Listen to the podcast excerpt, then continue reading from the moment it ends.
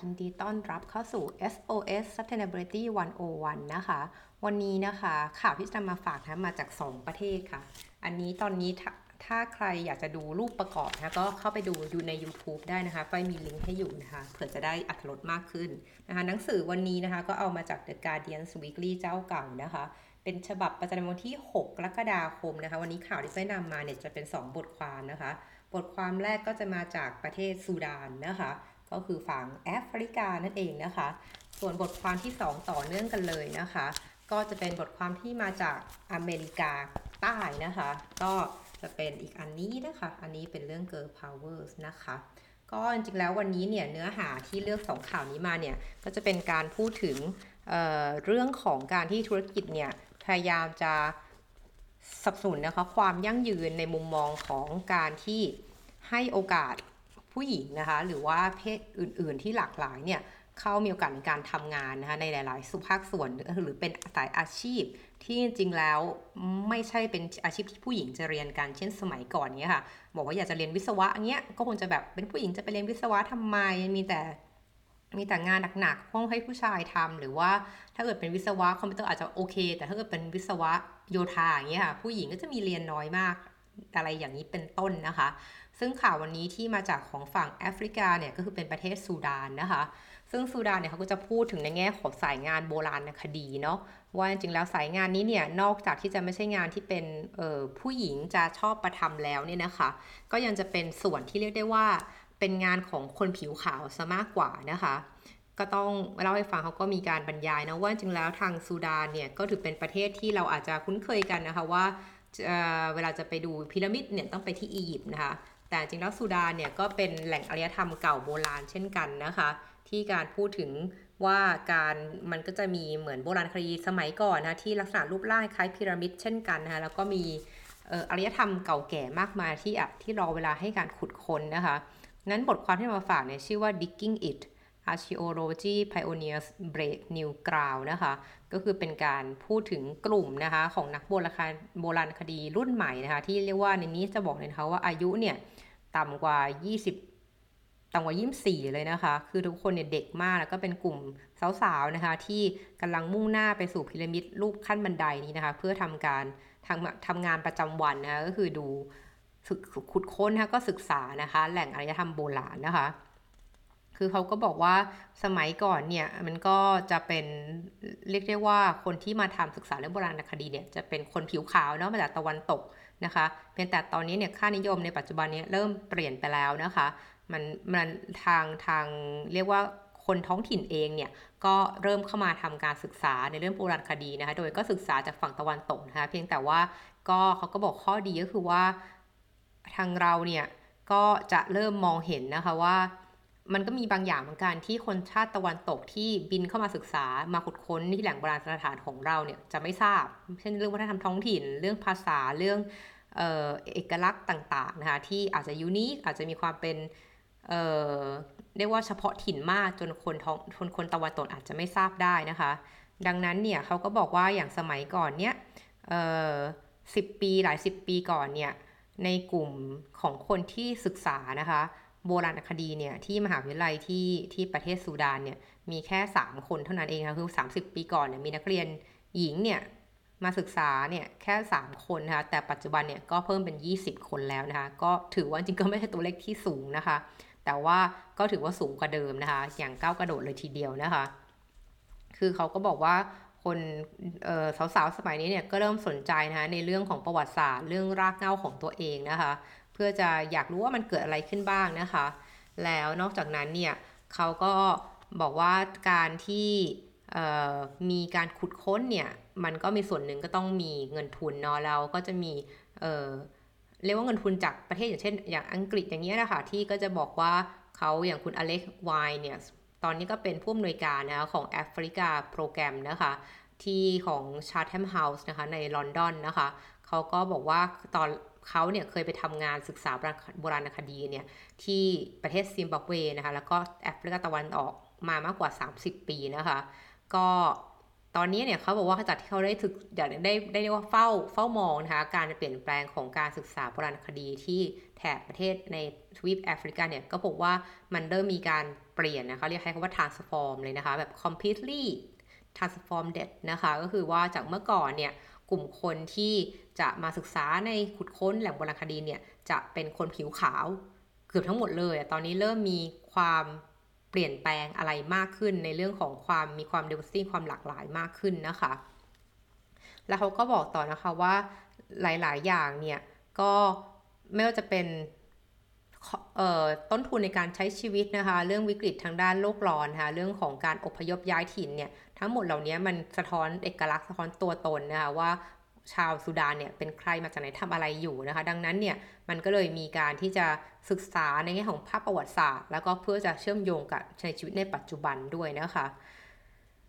นอกจากนี้นะคะ นอกจากการที่เขาพูดถึงเลยว่าการเป็นนักวรรณคดีเนี่ยมันควรจะเรียกว่าเปิดกว้างให้กับเพศหญิงและเพศชายได้หมด หรือว่าแม้แต่เพศหลากหลายได้หมดนะคะ นอกจากนั้นเนี่ยเขาก็มองว่าการศึกษาในเรื่องของพื้นถิ่นเนี่ยก็ควรต้องเป็นคนในท้องถิ่นเนี่ยเข้ามามีส่วนร่วมด้วยนะคะ เพราะเป็นรู้จักร่างเงาของตนเองนะคะ ที่อาจจะรู้อะไรที่ดีกว่าที่คนต่างชาติรู้แล้วเนี่ยเขาก็บอกว่าโอเคในในในทั้งนี้ทั้งนั้นเนี่ย ก็รอดที่มาที่ไปของการศึกษาโบราณคดีเนี่ยก็ต้องยอมรับว่ามันมาจากสิ่งที่ชาวตะวันตกเนี่ยที่ในสมัยเขาในนี้เขาพูดถึงนะคะตั้งแต่สมัยเอ่อ imperialist นะคะก็คือตั้งแต่สมัยที่นโปเลียนเลยมั้งตั้งแต่ปี 1798 ที่นโปเลียนเนี่ยได้เข้ามาบุกรุกอียิปต์นะคะแล้วก็แล้วก็เข้ามาเรียกว่าทำการศึกษา ขุดค้นนู่นนั่นนี่แล้วก็ยังมีการขนนะคะเรียกว่าโบราณวัตถุต่างๆ กับประเทศฝรั่งเศสเนี่ย อันเนี้ยเขาก็บอกว่าเป็นเป็นเป็นส่วนหนึ่งเหมือนกันที่มีทั้งข้อดีข้อเสียในเรื่องของการเรียนรู้ของศาสตร์เรื่องโบราณคดี แต่เดียวกันก็รู้สึกว่าสมบัติของชาติเนี่ยก็หายไปนะคะ หลังจากนั้นเนี่ยซูดานก็ยังเป็นเหมือนอยู่ในอาณานิคมของอังกฤษถึง 60 ปีนะคะ ซึ่งตอนนั้นเนี่ยก็เช่นกันนะคะก็ก็ก็ก็ก็มีเรื่องของการดึงนะคะของ เเรียกว่าขนย้ายและการโบราณคดีวัตถุเนี่ยจากประเทศนี้ไปยังพิพิธภัณฑ์ที่ประเทศอังกฤษนะคะ ซึ่งส่วนหนึ่งเนี่ยก็มีการบอกเหมือนกันนะคะว่าตรงเนี้ยถ้าถ้าถ้าถ้าเราขาดคนกลุ่มนี้มาตั้งแต่ต้นเนี่ยก็อาจจะทำให้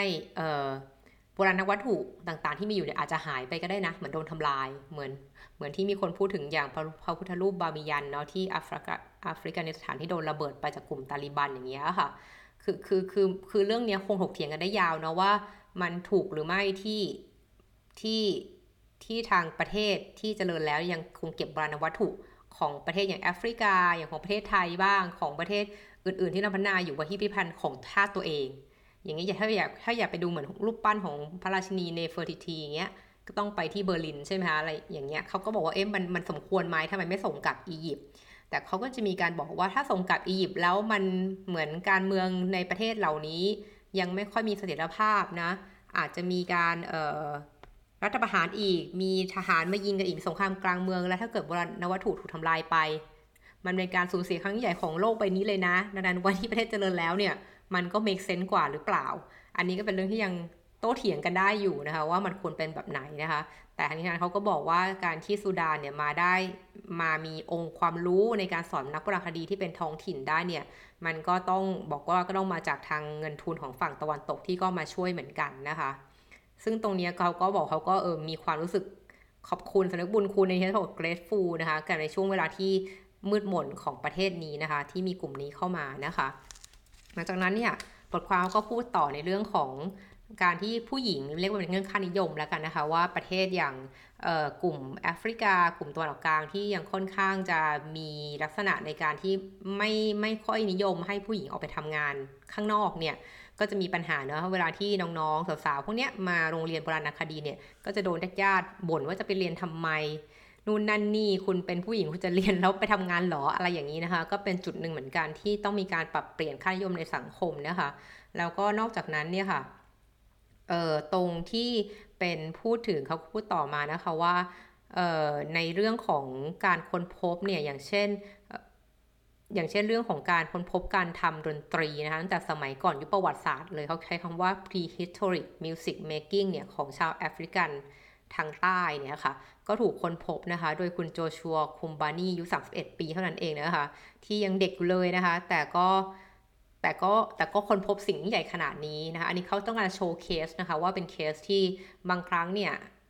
คนพื้นถิ่นอาจจะรู้ในเรื่องของประประวัติศาสตร์ในเรื่องมองของบางอย่างแล้วพอนึกภาพออก มากได้มากกว่าคนต่างชาติข้างนอกว่าจะเป็นคนตะวันออกผิวเหลืองอย่างเรา หรือเป็นคนผิวขาวถ้าตะวันตกเนี่ยอาจจะมองเห็นเนี่ยแล้วนึกไม่ออกมันคืออะไร แต่ในเคสนี้เขาบอกว่าอย่างคุณเอ่อคุมบานี่เนี่ยก็สามารถค้นพบเรื่องนี้ได้เงี้ยตั้งแต่อยังหนุ่มเลยทีเดียวแล้วเขาก็บอกว่ามันมีคุณค่าทางประวัติศาสตร์มากนะเพราะเป็นเรื่องของการทำดนตรีจากยุคสมัยก่อนยุคประวัติศาสตร์อย่างเงี้ยค่ะ ซึ่งเขาก็บอกว่าแต่บางครั้งเนี่ยแม้แต่ขณะที่เขาเป็นผู้ชายนะเขาก็ยังเหมือนโดนเอ่อ บ่นเหมือนกันว่าอาชีพเธอนี่ทำอะไร คืออาชีพเธอนี่ไปขุดหาอะไร เหมือนบางคนมีการบอกคุณไปขุดสุสานใช่ไหมขโมยของสุสานหรือเปล่านะคะ ก็อันเนี้ยก็เป็นจุดที่เป็นเรื่องคนิยมในเรื่องของอาชีพด้านนี้นะคะ แล้วเขาก็บอกว่าตอนนี้เนี่ยจริงแล้วในแง่ของการศึกษาโบราณคดีในประเทศซูดานที่มีอารยธรรมอีกเยอะที่อยู่ที่รอการขุดค้นเนี่ยมันก็ยังขาดเงินทุนเนาะเขาก็ต้องการฟันต่างๆ ต้องการเงินทุนในการช่วยเหลือ ในการทำให้การทำงานตรงเนี้ยมันสำเร็จไปได้ด้วยดีนะคะเขาก็มีการพูดถึงนะในเรื่องของไม่ว่าปัญหาทางเศรษฐกิจที่เกิดจากโควิดนะคะรวมทั้งในเรื่องของที่อินฟราสตรักเจอร์พื้นฐาน เช่นเขาบอกว่าเนี่ยตึกที่เขาใช้สอนหนังสือกันอยู่เนี่ยอายุ 50 กว่าปีแล้วนะ แล้วก็ถ้าเมื่อไหร่ก็ตามที่อุณหภูมิ เรียกว่าในเมืองเนี่ยสูงกว่า 40 องศานะเซลเซียสนะคะ ไฟมันจะดับทันที แล้วมันก็จะเรียนไม่ได้อะไรทำนองนี้เพรามันเหมือนมีฮีทแบบความความร้อนมันขึ้นสูงอะไรทำนองนี้ค่ะเขาพยายามจะมองหาในเรื่องของที่เงินทุนที่ในการมีพื้นที่ในการเรียนการสอนที่ดีขึ้นนะคะแล้วก็สุดท้ายนี้ถึงแม้ตอนนี้เนี่ยเรียกว่าพอจะมีเรียกว่าสาวๆมาเรียนเพิ่มแล้วเนี่ยเขาก็อยากจะทำให้การเรียนการรู้การเรียนการสอนอันนี้มันขยายวงกว้างมากขึ้น แล้วก็เป็นการสร้างอาชีพน้อยกับคนในท้องถิ่นด้วยนะคะ แล้วก็ตรงนี้เขาก็บอกว่าอยากจะให้มีการแลกเปลี่ยนเนาะ อย่างในเรื่องเนี้ยก็จะมีสองสาวนะที่มาให้สัมภาษณ์นะคะ ว่าแบบว่าเขามองเขาฝันถึงอะไรในอนาคตนะคะเขาก็บอกว่าตอนนี้เนี่ยก็มีแต่ว่านักวิชาการต่างชาตินักโบราณคดีเนี่ยก็บินมาศึกษามาขุดค้นอารยธรรมที่ประเทศของเขาคือซูดานเขาก็บอกว่าวันหนึ่งเนี่ยเขาก็อยากจะไปขุดค้นนะคะที่ประเทศอื่นๆ เช่นกันไปที่ยุโรปนะคะดูดูซิว่ามีอะไรบ้างที่นั่นที่แตกต่างจากของประเทศเขาแล้วก็เป็นการแลกเปลี่ยนความรู้นั่นเองนะคะ ก็ตรงนี้เป็นของอาร์ติเคิลอันแรกนะคะ อันที่ 2 อันนี้มาจากทางโคลัมเบียนะคะ ก็เป็นเรื่องของ woman empowerment เช่นกันนะคะ บทความชื่อว่า Girl Power นะคะ Women Take on a High Wire Act นะคะ ก็เป็นเรื่องของอาชีพนะคะ ที่จริงๆแล้วดูเหมือนจะเป็นอาชีพที่เป็นของผู้ชายทำงานนะคะ โดยประเทศประเทศโคลอมเบียนะคะ โคลอมเบียเนี่ยเขาก็เป็น เขาก็ยังมีเรียกเรียกว่าก็ยังมีค่านิยมที่ผู้หญิงควรจะต้องดูแล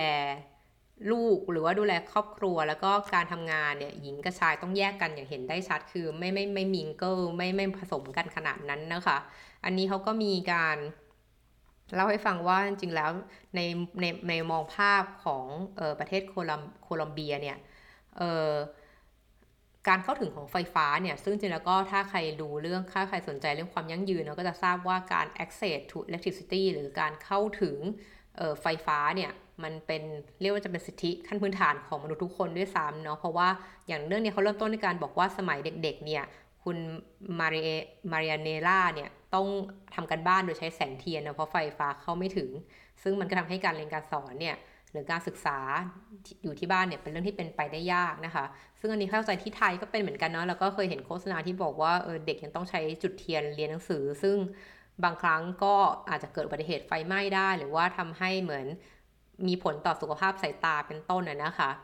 ทีนี้เขาก็บอกกลับมาค่ะในเรื่องเขาก็จะเล่าสั้นๆนะคะว่าก็บริษัทเนี่ยแห่งหนึ่งเนี่ยที่เป็นคนที่มีธุรกิจในการวางสายไฟเนาะวางท่อส่งไฟทั่วประเทศเนี่ยเขาก็บอกเขาเริ่มมองว่าจริงๆแล้ว ในแง่ของบริษัทเนี่ยเขาก็สามารถสร้างผลกระทบเชิงบวกต่อสังคมในเชิงการให้โอกาสผู้หญิงเข้ามาทำงานมากขึ้นคือเรียกสร้างงานสำหรับผู้หญิงนะคะ ซึ่งทั้งนี้ทั้งนั้นเนี่ยการที่คุณจะสร้างงานเนี่ยให้ผู้หญิงเข้ามาเนี่ยก็ต้องมีการเทรนนิ่งเนาะทีนี้ส่วนหนึ่งเลยก็คือว่าหลายครั้งก็จะมีคนบอกว่าอะเราต้องแบ่งเป็นสองเลเวลเนาะในการมองเรื่องความ เท่าเทียมกันทางเพศ หรือการให้โอกาสผู้หญิงเนี่ยในการทำงานแค่เป็นงานแค่จ็อบแค่มีงานทำเนี่ยอันนี้ก็เป็นระดับหนึ่งเนาะมันก็จะมีระดับผู้บริหารเช่นกันนะคะ เช่นว่าออบอร์ดอย่างอย่างอันนี้ถ้าเกิดมองในภาพของธุรกิจที่เป็นที่เป็นธุรกิจบริษัทจดทะเบียนธุรกิจใหญ่ๆอย่างเงี้ยค่ะ มันเรียกว่าอย่างที่ประเทศเยอรมนีเนี่ยก็มีกฎหมายเลยนะคะ ที่บอกว่าประกาศใช้วันที่ 1 สิงหาคม 2565 คือปีที่แล้วเนี่ยที่ว่าบริษัทเอกชนทั้งหมดเนี่ยไม่ว่าจะเป็นบริษัทที่จดทะเบียน ในตลาดหลักทรัพย์หรือบริษัททั่วไปเนี่ยจะต้องแต่งตั้งผู้หญิง และผู้ชายอย่างน้อย 1 คน ในคณะกรรมการของบริษัทที่มี 3 คนเป็นต้นไป คืออันนี้คือเขาก็เหมือนเปิดช่องว่างว่าเออในถ้าเกิดมีกรรมการบริษัทแค่ 3 คนเนี่ยมันต้องมีผู้หญิงหนึ่งและผู้ชายหนึ่งอย่างนี้เป็นสัดส่วนนี้เสมอเสมอนะคือเรียกว่าถ้าเกิดมีมากกว่านี้ขึ้นไปก็ต้องคูณตัวเลขไป อันนี้เรียกได้ว่าเรียกได้ว่าเป็นเป็นเหมือนการแบบข้อกำหนดไว้นะในเรื่องของการพยายามที่จะ ให้มีโอกาสของการเข้าถึงการทำงานในทุกระดับของผู้หญิงนะคะ หรือหน่อยนะควรจะเป็นเพศที่หลากหลายมากขึ้น อันนี้ก็เป็นไปได้นะคะ นี้กลับมาที่ตัวข่าวอันนี้เขาก็บอกว่างั้นถ้าเกิดคุณอยากให้ผู้หญิงเนี่ยมีโอกาสในการทำงานในเรื่องของสายส่งในการซ่อมลุงเสาไฟฟ้าแรงสูงอย่างเงี้ย แล้วในโรงเรียนไม่ได้มีการสอนอย่างเงี้ยบริษัทก็จะมีการเปิดเทรนนิ่งเนาะก็คือมีการประกาศเลย ประกาศแล้วว่าผู้หญิงคนไหนที่อยู่อายุระหว่างประมาณอะไม่เกิน 31 ปีอย่างเงี้ยค่ะ ที่สนใจจะมาทำงานในด้านนี้เนี่ยก็ให้มาสมัครงาน เพราะว่าเขาจะมีการให้โอกาสในการเทรนนิ่งเนาะซึ่งการเทรนนิ่งเนี่ยก็เป็นระยะเวลาหลักหลายเดือนเลยนะคะ แล้วแต่โปรแกรมนะคะ ที่ว่าจะเรียนไปทำอะไรนะคะ ซึ่งตรงเนี้ย ช่วงแรกอย่างผู้ที่ให้สัมภาษณ์เนี่ยเขาก็บอกว่าตอนแรกเนี่ยเข้าไปเจอการ training เนี่ยบริษัทนี้เขาก็มีการ training พนักงานแบบนี้อยู่แล้วนะแต่เป็นเมื่อก่อนบริษัทผู้ชาย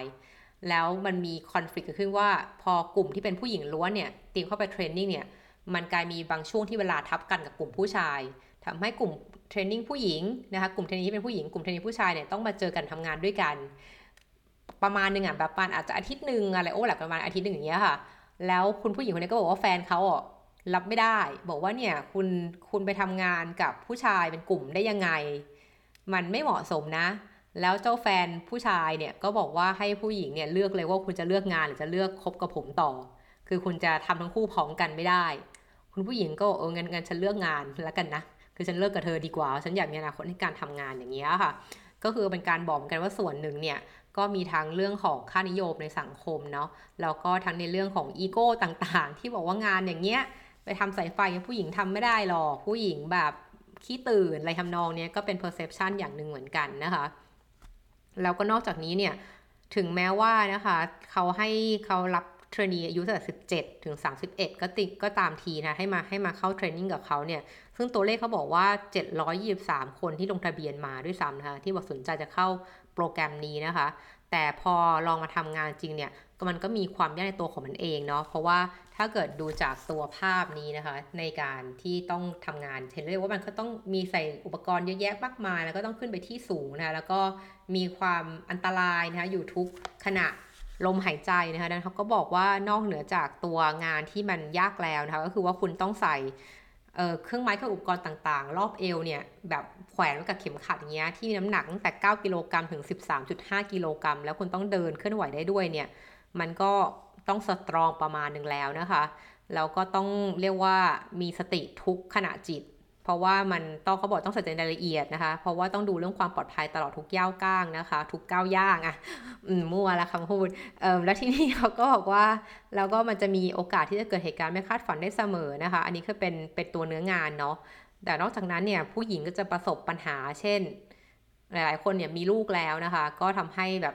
การจะมาเข้าเทรนนิ่งที่มันต้องออกฟิลออกออกออกออกพื้นที่ลงพื้นที่อย่างเงี้ย ทำให้เขามีปัญหาเรื่องของจะเอาเด็กไปเลี้ยงที่ไหน ฝากใครเลี้ยง และการเดินทางก็เหนื่อยก็ไกลนะคะทำให้สุดท้ายแล้วเนี่ยคือตอนที่กว่าจะเทรนนิ่งจบเนี่ยเรียกว่ามีแค่ 50เปอร์เซ็นต์เท่านั้นที่เรียกว่าผ่านหรือว่าอยู่ถึงจบโปรแกรมนะคะ ซึ่งตรงนี้ก็เป็นเรียกว่าการเริ่มต้นแล้วกันนะคะของบริษัทในประเทศที่เรียกว่ายังมีค่านิยมแบบอนุรักษ์นิยมอยู่เนี่ย เริ่มขยับตัวเริ่มให้โอกาสผู้หญิงเริ่มมีการใช้เขา empower empowerment นะให้กับผู้หญิงเนี่ยให้มีโอกาสในการทำงานรู้ตัวเองได้นะคะ แล้วก็ช่วยให้เหมือนเศรษฐกิจเนี่ยมันยั่งยืนมากขึ้นนะคะ ผ่านการที่ทุกคนในประเทศเนี่ยสามารถสร้างคุณค่าทั้งต่อทั้งต่อเรียกว่าสังคม แล้วก็ทั้งต่อตัวเองเพราะในนี้บทความเนี่ยก็บอกว่าผู้หญิงที่ผ่านโปรแกรมเนี่ยเขาจะรู้สึกถึง self-esteem ก็คือรู้สึกภูมิใจตัวเองว่าฉันทำได้นะ ในงานที่ผู้ชายทำฉันก็ทำได้เหมือนกันนะคะ อันนี้ก็เป็นข่าวที่นำมาฝากนะคะจากประเทศนะคะที่ อยู่ในแอฟริกาแล้วก็ในทวีปอเมริกาใต้ค่ะ ก็ขอบคุณที่ตามแล้วเจอกันใหม่ค่ะ สวัสดีค่ะ